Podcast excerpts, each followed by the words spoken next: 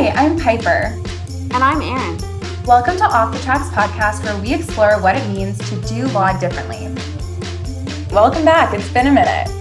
Hi, everyone. We've missed you.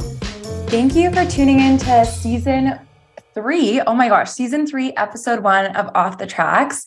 Um, it's January 2023 right now, and we haven't released a new episode since June of 2022. And a lot has happened between June and now. Yeah, life has come at us hard and fast, and we've had a lot uh, going on. So we took a little bit of a hiatus, but we are so excited to be here in January 2023. We think it's going to be a great year. But Piper, what's been going on with you? What's your life update since June 2022?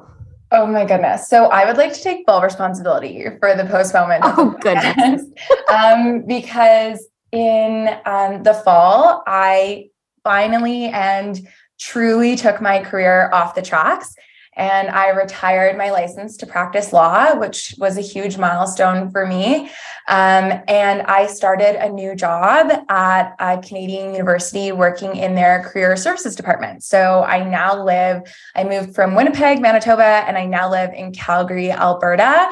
Um, I had never been to Calgary and I didn't know a single person here before I moved to so to say it's been an adjustment would be a really big understatement. And so I'm so grateful for the grace that Erin and everyone in my life has given me while I've made this transition. But we are just so excited to be back. And so I've started a new job in a new city, and Erin also has a lot to celebrate. So, Erin, can you fill us in on what's been going on in your life?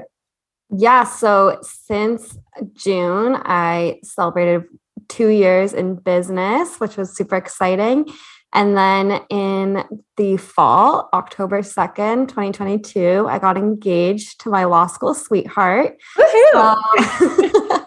um, it's been a pretty exciting couple months. Um, as Piper knows from the constant text messages, um, planned that wedding real quick, real fast. So um, we're getting married this summer, July 2023. Super quick, super excited. Um, but honestly, I planned it so fast now. I'm just waiting. I excited. I am so excited for Erin's wedding. Um, I and I can confidently say that because I gotta save the date and invitation. So like I'm not just assuming at this point. um, but like I've seen pictures from like when they've gone food tasting and all the things, and I mean it looks fantastic. So if any wedding crashers want to know where it is, just send me a message. Um, but more seriously, if wants to tell me where to buy a dress for this wedding, let me know because um, you know, I feel like I'm about to enter like the always going to weddings and like all of these fun celebrations and I don't know where to shop for these things. So I know this is not a fashion podcast, but nor do we ever intend on making it one, but Erin's going to look phenomenal all the time, but especially on that day because guys, the dress. Get ready. We're going to have like an off the tracks carousel wedding edition. post. Yeah, wedding edition. Off the tracks wedding edition. Somehow we will make it relevant to the legal profession. Um, but yeah, I'm just so excited for her. And um, Erin and Erin, her, her law school sweetheart, are just the sweetest match in the world. So yeah. Um, and then Erin last year in 2022 turned me on to this thing where you do a word of the year, which honestly is such a simple but cool um, concept. So, Erin, can you tell us a bit more about this concept and what you've chosen as your word for the year for 2023? Yeah, so I love to pick a word at the beginning of the year, just something that I want to focus on and something that you can kind of come back to and check in on throughout the year and kind of helps you build your goals. I'm not a huge like resolutions gal, like I'm going to do this, this, this, and this, because I find I try to make way too many for myself and I fall off. But picking a word is something much simpler and easier. And I usually do it when I'm doing like a vision board um, so that I can look at it every day and, um, you know, think of how I want to feel. And so, yeah, I picked one la- for 2022. It was serene, and I loved that because it just, you know, when life got really hectic, I it kind of gave me permission to slow down and just like chill. And Piper, you had a word for last year too. Yeah, my word for last year was abundance. And I would say that I tried really hard to live an abundant life from approximately January to August.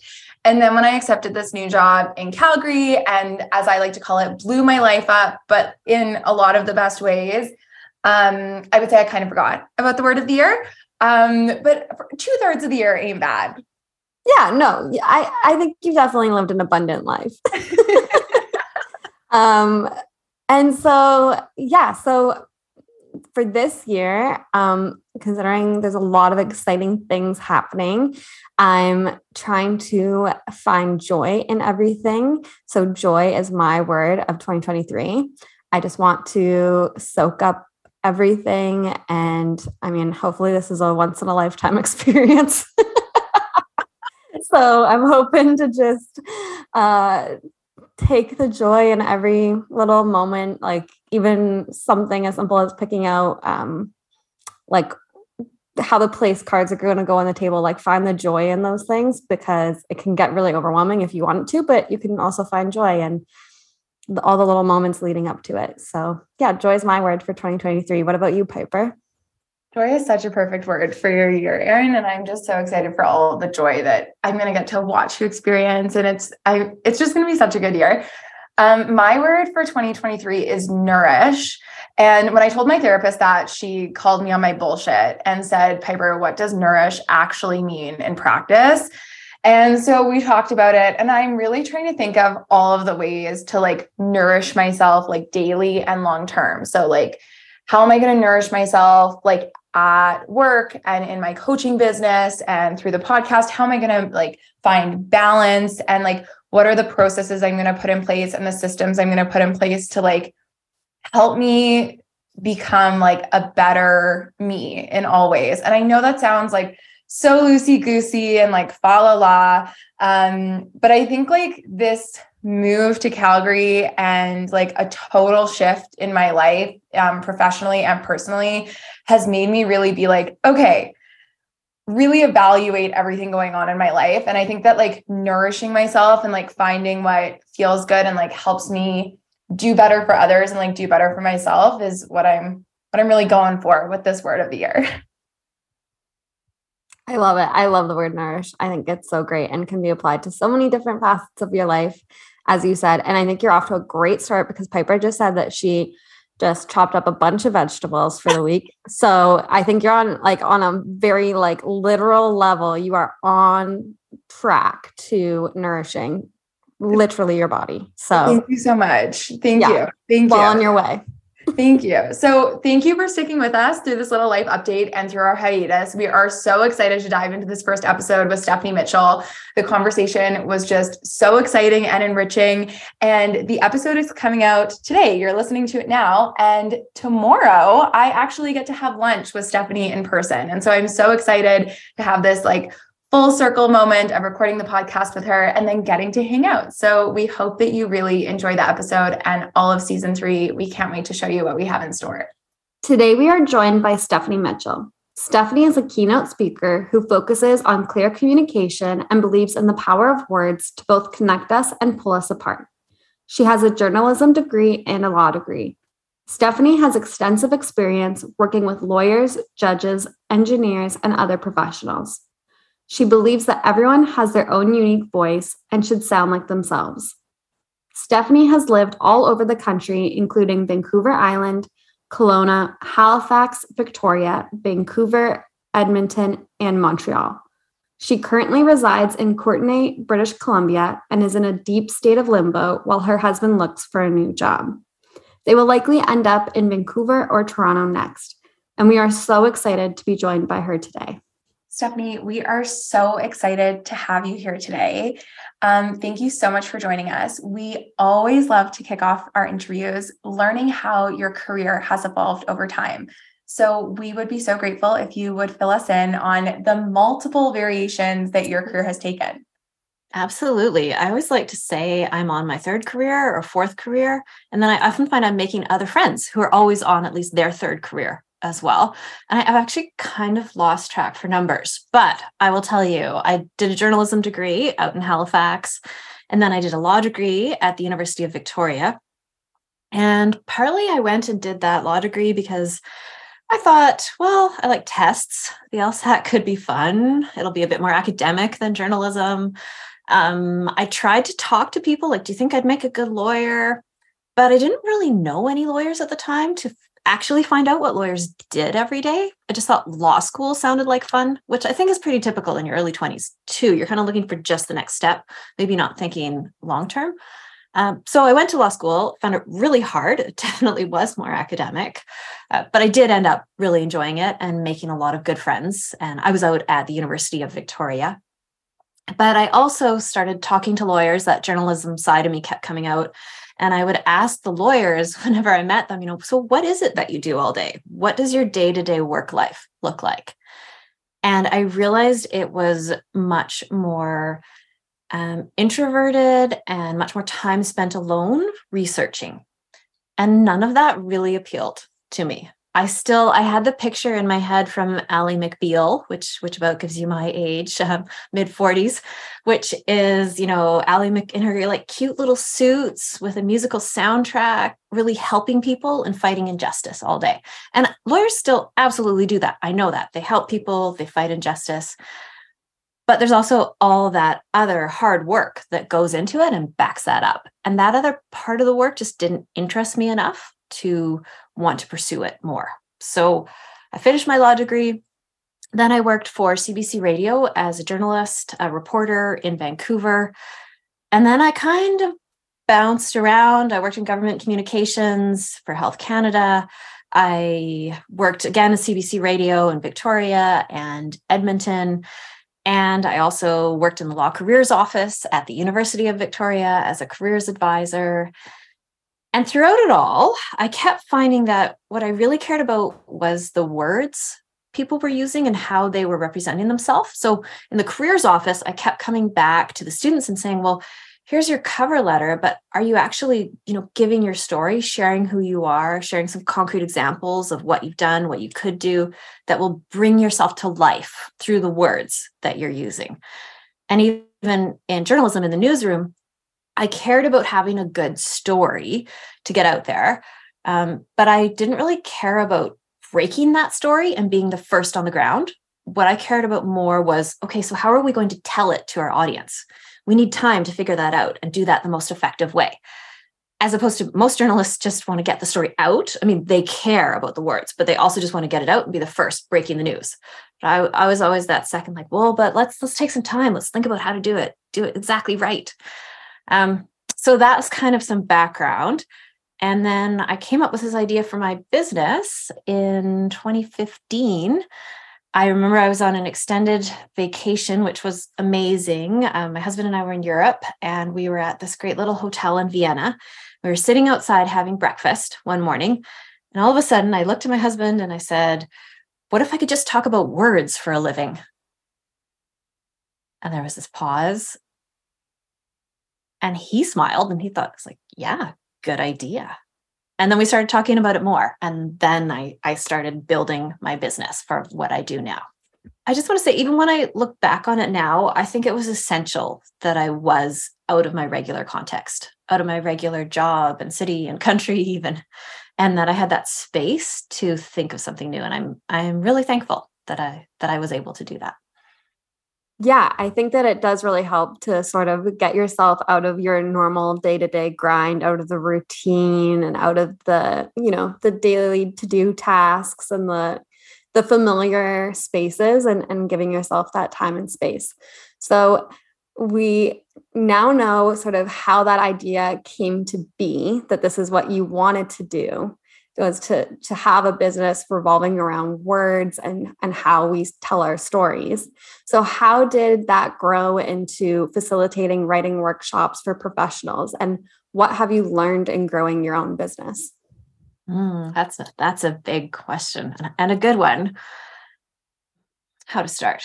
I was listening um, to your birthday episode and i think piper you said one of the things you've figured out is that no one knows what they're doing and I, I would say absolutely like starting a business is just a leap of faith. You have an idea, you have a good idea, and you build on it. I think kind of one step at a time, but you're not sure. It's almost like a tree, like you don't know which way the branch, the limb will go out, or then you might stop that one and head back in towards the trunk and have the limb go out maybe a different way.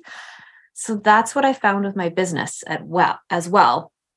Uh, it's funny because I had worked for a few different law schools when I started the business, but I hadn't thought that lawyers could be my main clients. I just thought, well, any professional needs help with their writing but then I started, I, well, I talked to a wise friend um, in Saskatchewan, and she said, Stephanie, what about all these lawyers you're connected to? And I was like, oh, yeah, lawyers. And so then I started reaching out to lawyers who I love as a client group because, well, I often, I understand how they think quite a bit, having gone through law school, having many friends who are lawyers. And then what I, what I really like is that lawyers are writing at a really high level already. So I get to help them with that polishing part and that's where I get a lot of joy from people who are already very competent at what they do and just bringing people to that next level as opposed to teaching the very, very basics. Um, so that was helpful. And then, of course, like lawyers need professional development credits, which I can help with. And this is like, as you know, a set part of what they do. So that's worked out really well. So it kind of developed in that direction. And now I'm I'm bringing in other client groups as well like engineers and some other professionals. Though the lawyers have been so good to me, I haven't had to go too far. But also, I would say I've really taken time throughout my business to really think about what I want to do. I remember early on, I was meeting with a professional development director at a law firm, and, and he said, Oh, we really need to teach our lawyers how to write affidavits. Could you develop a workshop to write affidavits? And I thought to myself, I don't actually remember what an affidavit is. I'll have to look that up. and I did, of course. I was like, oh yeah, of course, I know that. But then I I looked into it. And it was it's so detailed. It could be different for every province. And I thought, no, that doesn't interest me at all. And that was a really helpful realization that I want to work and follow the paths that really interest me in my business. And sometimes people will ask me to do things because they think it might be a good fit. And sometimes it will. Sometimes I'll be really excited and say, yeah, that makes sense. Let's do this. And I'll learn about this. We'll do it. But other times I just get this feeling in my gut, like, you know, like the, the bad parts of work that you just have to push yourself to do. And when I have my own business, it's all it's already a, a lot of work you know it, it's not just straight joy all the time because it is still work but i want to generally have work that really inspires me. So that helped me that first experience has helped me for future experiences to figure out what does give me joy what what path do i really want to follow for my business now. Stephanie that's so interesting. And when you talk about what path you want to follow something that we were curious about um, is when you finished law school you chose a different path because if i'm not mistaken and please feel free to correct me but did you complete your articling or call to the bar I did not. No, I knew by the time I finished. I wanted to finish the degree so I would have it, but I did not article because I, I knew I didn't want to practice. And and how did you make that choice? Because I know I've met other people who have felt the same way and that type of decision takes so much self-awareness and and knowing yourself really well. And how did you confidently make that decision? Because I feel like there's two sort of mindsets of okay i want to finish the degree which you which you did and you you um you you know committed to doing and then some other people think you know i didn't finish this degree to not to not get mm-hmm. called to the bar and so how did you make the decision to to finish your journey with your law school education at that point in the formal sense um at that point in time mm-hmm. i would say i mean i did a lot of information interviews as well, where I talked to people who were in alternative legal careers. And I also talked to um, CBC broadcast journalists as well. I had studied journalism before, but only dabbled a little bit at CBC. But I, you know, I, I remember I talked to a foreign correspondent who was very kind to give me her time over the phone. And as I just talked to everyone, I gathered in the information and thought, what what really will work for me long term? I think probably I was growing up a little bit more by then too. I finished law school when I was 27, so starting to get more of a sense of my future. And I just didn't love the law enough to work those long hours and and pour myself into it. in that way. It was scary though, because everyone else was going off to article with a much clearer path. And I would have enjoyed that as well. Um, but I just knew it wasn't right for me. And so, Stephanie, if someone was listening right now and going through the same fears or partway through law school and thinking, I don't think this is for me, do you have any advice or sage words of wisdom that you would share with them? Mm-hmm. I would say talk to lawyers, talk to actual lawyers who are practicing and take them out for coffee or if, if that doesn't work, you know, see if they can do a Zoom meeting and ask them more about what they do every day, what they like, what they find hard, what a really typical day looks like. So you can find out more if that could work for you. Also, I would say if you can get any practical experience, one thing I wish I had done is UVic has a great uh, poverty clinic, and I wish I had taken part in that for a term just to try it at least. I'm still really confident in my decision, especially talking to lawyers now that, that I made the right one not to practice. But I do wish I had tried that practical part of it. So I think, you know, take the opportunities that are there in law school to try it. And then sometimes law school isn't right for you. And it depends on the school you go to, too. And it, you might be making or accruing giant student debt. So then maybe you don't have the luxury of finishing your degree if you're halfway through and you know you really don't want to carry on with this but i guess if you can it's so hard because you know you're you're borrowing money you're trying to figure out your future but try to take some time to talk to people and think it over and and um, find out more before you make any big decisions.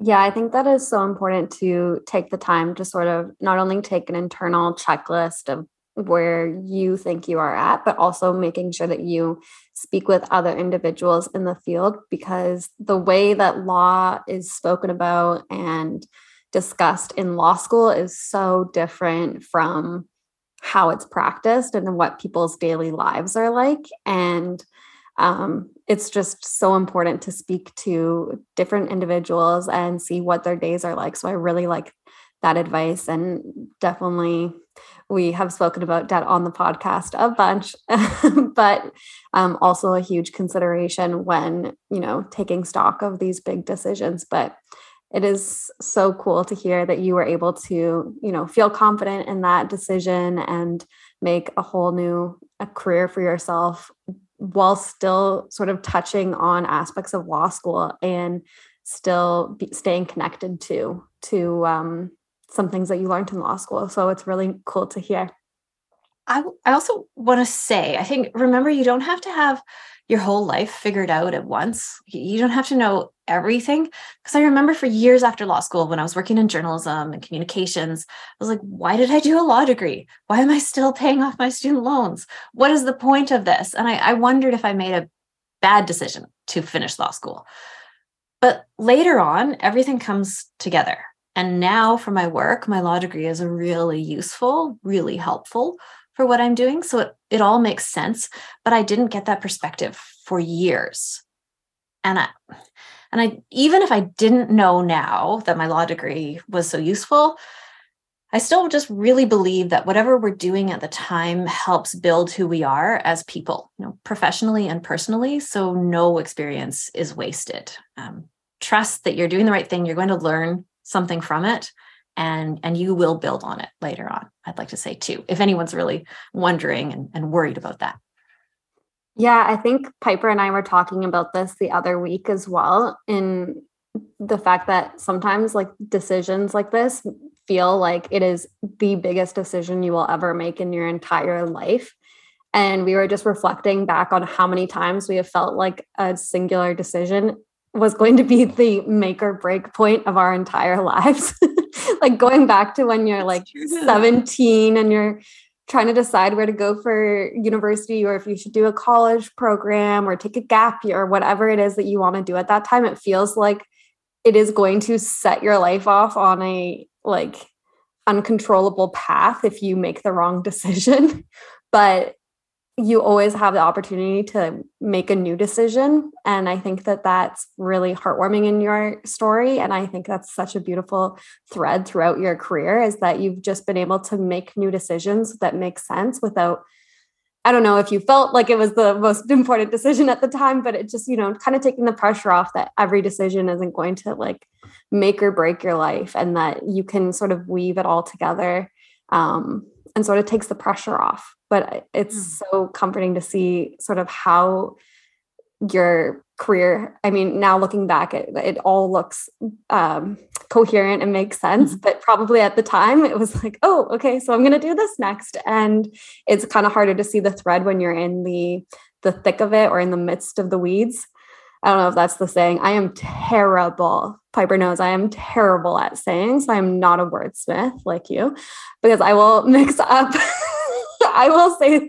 terrible you sound very clear to me I always mix up like if there's like nail the head of the hammer. No, see, like hammer the nail on the head, whatever the word is. You know, I'm terrible at those sorts of things, but I think there's something about being in the weeds. So that's what I was trying to say. Anyway, I think so.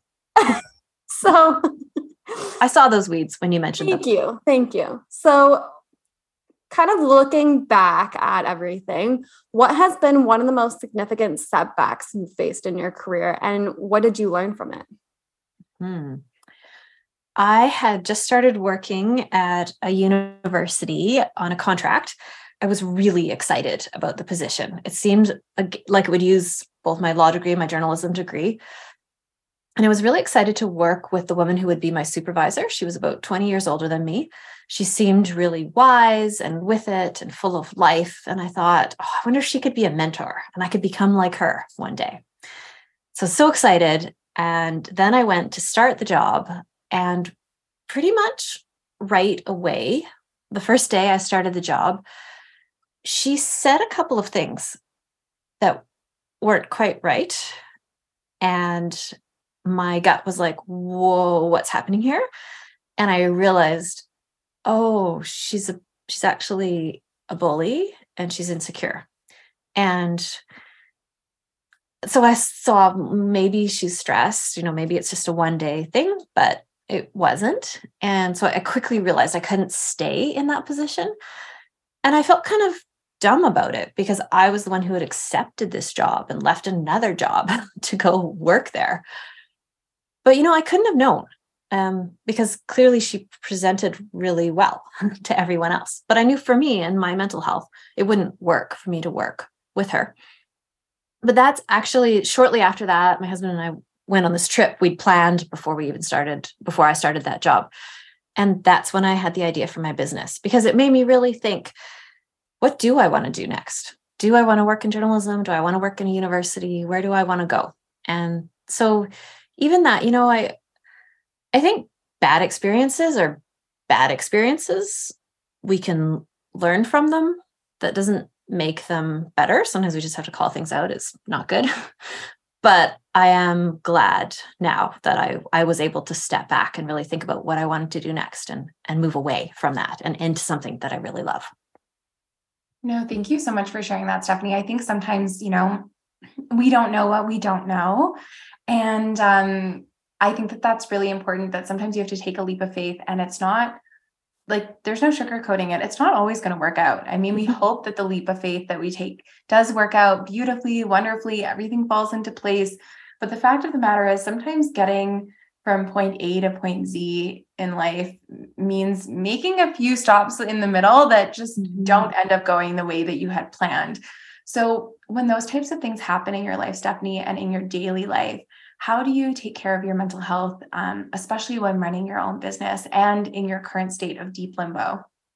Yes. Um, many, many different ways. Um, I'm religious, so I make time to pray and uh, meditate every day. And I find that very helpful because I can think about something bigger than me and my little circumstances right now. Um, other ways, too, when it's stressful, one thing I've found is just stopping and thinking about all the things I'm thankful for is really helpful as well. I find that's a really good antidote for when life feels overwhelming or like it's just too much. If I can just stop and think, but there's this and this and this. You know, whatever my stress is, is still real, but it helps put it in perspective for me. Another thing is I have very strict work life boundaries. So I generally, right now, I'm on the West Coast. A lot of my clients are in Toronto. So I usually work seven to three every day um, so that I'm a bit more on their schedule. And when I'm done work, I'm done. Like I don't check my email. I'm not I'm not even tempted to. I think I'm a naturally a boundary person, so it makes it a bit easier for me than maybe some others. But I'm just like, no, I've I've finished for the day. I have everything blocked out on my calendar so that I can see that I've done it. And of course, I don't always finish everything and I'm moving things to other days. But still, I'm like, no, I can see that I did that work. And I kind of review my work at the end of the day to see what I accomplished that day and and take a look at tomorrow so I have a sense of what's coming and then that sort of puts my brain at rest as well that I don't need to think about it when I'm done work later on. Um, the other thing I would think too that's hard is to try not to compare myself to others as well. I use LinkedIn as one of my main kind of marketing tools to get myself out there. But I'm also very aware of how, you know, everything you see on LinkedIn looks like the perfect career progression that we've been talking about how no one really has. but it all looks like that on LinkedIn, any social media, right? It looks like the perfect life progression. It's very glossy. Here's my latest success. Isn't this great? Which I do think it's important and good to share. But I'm careful about not checking it too much or comparing myself with, say, other consultants out there, because I don't know what else they're going through. And I wish them all the best too. There's lots of space for all of us to succeed. But I don't need to, I, I try to just really follow what I feel like I should be doing, what I think could help my clients or be interesting to groups I'm going to speak to, that I really have some spark of, of inspiration and joy to talk about and something real to share. And so that means I never need to be compared directly with anybody else. And that, that gives me a lot of freedom in my life and in how I think about things, I would say. Stephanie, that's so poignant. One of my favorite taglines, phrases, I read it in an ESPN article in 2015 was these are the highlights, not the whole story. And I think that that is so crucial um, to remember when going online, um, when networking. Um, sometimes people only show, you know, the glossiest, shiniest, best version. And I know that here on the podcast and in general, Aaron and I both work really hard to kind of break down that illusion. Um, that's something I feel really passionately about and something that I personally try to show up sometimes as like my not a favorite version of myself online because I think it's really important to to show people that that's okay. Mm-hmm. Um so I really appreciate you commenting on that because I know what it's like to go on LinkedIn and only see the best of the best, the highlights of the highlights. Um, but that's just not the case. People are full people outside of their LinkedIn or otherwise profiles. Um, so I couldn't I couldn't agree more. Um, so Stephanie, we were wondering if you could tell us a little bit about your favorite and proudest moment of your career thus far. That's good. You had let me know ahead of time about this because I was like, oh, okay, I'm glad I have time to think about this. But um, I thought back and I remember I was speaking to a group of judges in Newfoundland in St. John's in the fall of 2018. It was my first time there. I loved it. And I was really happy to talk uh, to this group of judges. I love judges because they're they have so many opinions, but they're very engaged. They're really willing to talk with you and talk back, which is great. Um, and it was nice because I had the day with them. I had a lunch with them, and then I gave my session. And then I think there was some coffee break after, and we were all standing around talking. I remember one judge from Newfoundland came up to me and she said, You know, Stephanie, I had heard that this would be a, a presentation we would really remember that would change how we write. And it really was. And I was just like, really it was it, it just felt so good because as a speaker, when you put something out there, you can see people's eyes light up, you can see them nodding along, but you don't always know if it's going to change something. And I think that's probably what I want to do most is encourage people to change, to make themselves clearer in their writing and their speaking. So just to hear that in person, I was like, I just felt really humbled because you know thinking I I am making an impact here and and that was really exciting as well. Yeah, and I think it's also really important to note like how that impact trickles down because if we have more judges and more people in positions of power that are able to write concisely and to give decisions in a way that makes sense and a way that people not just lawyers that are educated in this manner but anyone that can take a decision and read it and understand what is happening I think that just means so much because there have been so many times where I have been with a client and the judge gives their decision or the board member gives their decision and then they ask me okay so what does that mean? You know it is it's so heartbreaking. You're like well we just sat through the decision. We both heard what what the judge or the board member said but they say it in such a way that is hard for the person who it is literally affecting mm-hmm. to understand what is going on and what is going to happen next so I just want to take a moment just to say that, you know, that impacting a judge, impacting a, a member that has a position of power really does trickle down and, and helps change the landscape of law. And I think that that sort of goes into our next question, which is how do you think communication needs to change and evolve in our legal profession? I think the most important thing is if everybody could just slow down. I work with a lot of young lawyers and mid mid-level lawyers as well on their writing individually and I I keep seeing, you know, they tell me they're they have so much on their plates and they do. Lawyers are very busy. I respect that. But if they could slow down and really think about who they're writing to, you know, think about their audience. This again for the judges as well. Who's the ultimate audience? It's the person affected, right? And it's other people who want to know how this might change the law.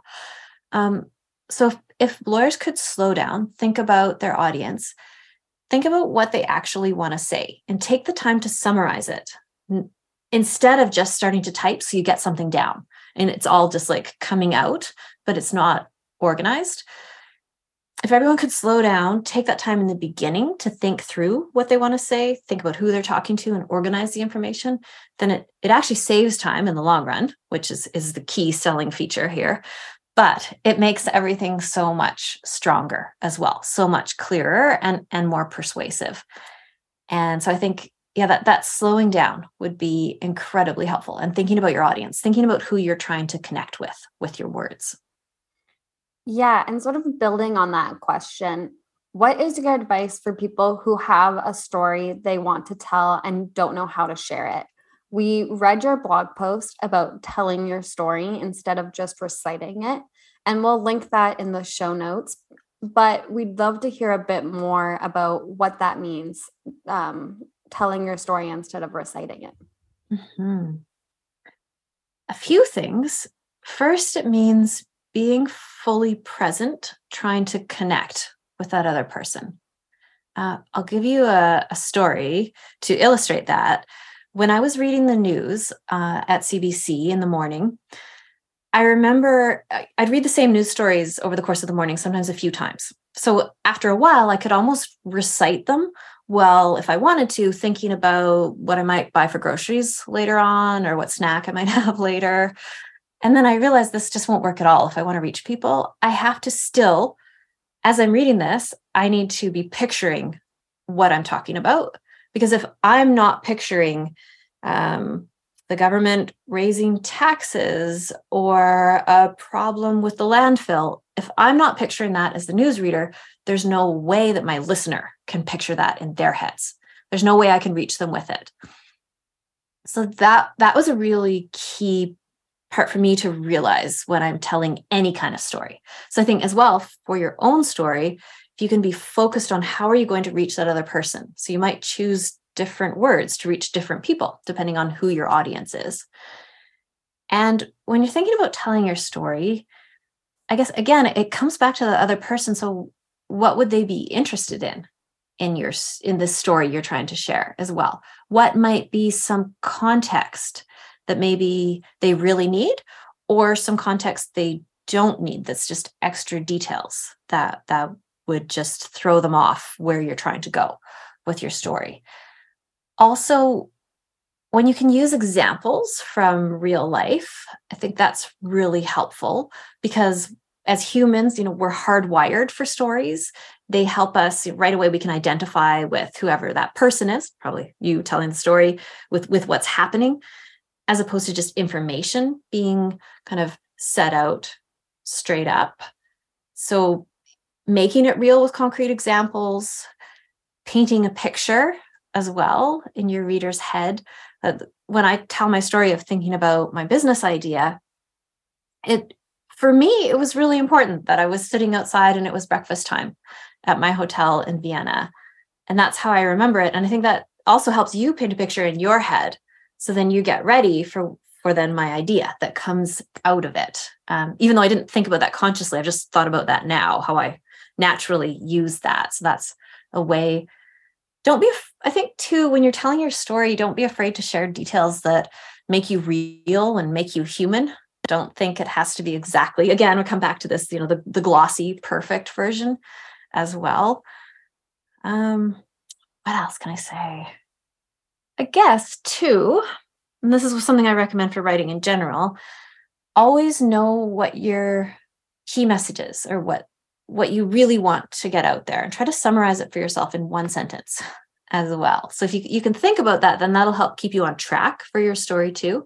You know, are you um, is this going where you mean for it to go or are you getting lost down a rabbit trail as well so that can be helpful ah the other thing i want to say about telling your story is remember that people are interested and they're rooting for you generally people are not coming in wanting you to fail they actually want you to succeed and they're interested in what you have to say so believe that i guess believe the best in each other this is a maxim for marriage I use a lot as well. Assume the best about each other. Um, I think that's good too. Remember that we naturally want to form a, a community with each other. We want to cheer each other on. So you can you can relax a little bit and, and not be too scared. I couldn't agree more. I think that like lifting others up and cheering others on is such an important part of any profession, but especially the legal profession. Um, and I really appreciate you sharing those tips with us. So, Stephanie, it's very clear that you have really, you know, cogent communication nailed down in your business and in your life. And we are wondering what new projects you're working on to deliver to people, uh, professionals that you work with. Thank you. Yes, I'm really excited. For the past year, I've been researching a new keynote talk. It's called The Strength of Silence. And I've started to get interested in it because I keep coming back to focus and concentration. Also realizing we live in this really loud world with pings and and even podcasts in our ears sometimes. Um, not that podcasts are bad; they can be super good as well, like yours, and important and helpful. Um, but you know, phones, pings, these noises everywhere competing for our attention all the time. And I thought, what if we could bring more silence back into our communication to how we might think something through before we say it out loud and also in our communication with others to leave space for silence to not feel like we have to fill everything with with extra words or sound or noise which i think many parts of social media are telling us we need to fill with constant information coming at us all the time. There's no time to reflect then. And there's not always time to hear what another person might say if it takes them a little while to think about it.